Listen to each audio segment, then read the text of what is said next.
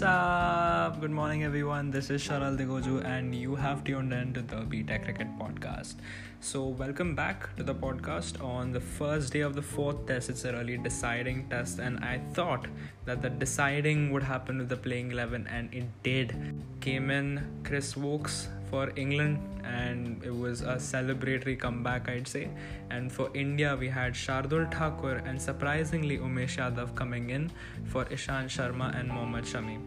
Well, Shardul Thakur had made a case for himself with the ball in the first test, but with his blitzkrieg of an innings, he's made much more of a statement of his being the right number 8 uh, well, just to not confuse you, I'll give you the scores first up. India got bowled out for 191. First up, there was Rohit Sharma who got out to an unplayable delivery. Then a few overs, the run scoring was pretty dry. The pressure was building on KL Rahul who got out due to an incoming delivery. A stat from Sharan tells me that he had worked really hard on the incoming delivery and has been trying for a couple of years to actually technically modify his game to suit himself better against the incoming delivery. But after a really long time, after a couple of years, it's the first time that he's got out of that delivery, despite it being one of his earlier weaknesses.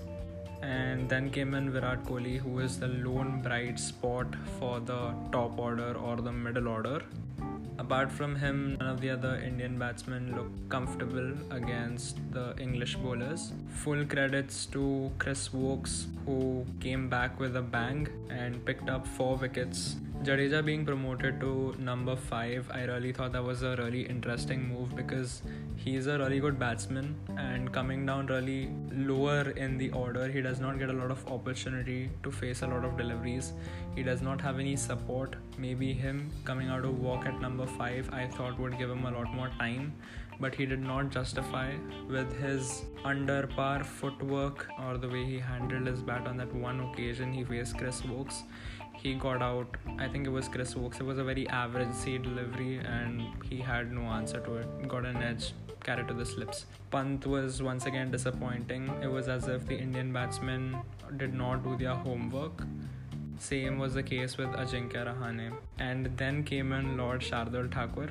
He scored 57 of 36 deliveries. It was almost a T20 innings. I think there were seven fours and four sixes.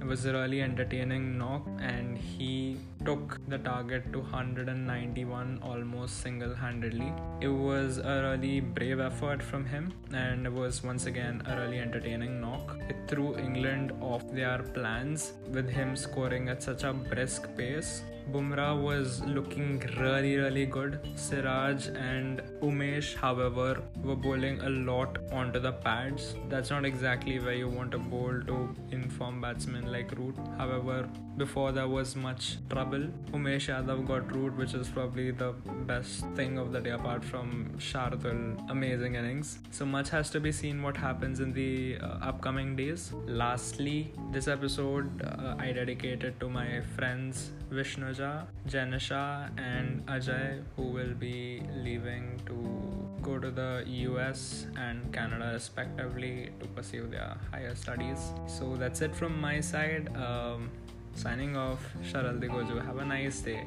I'll catch you all.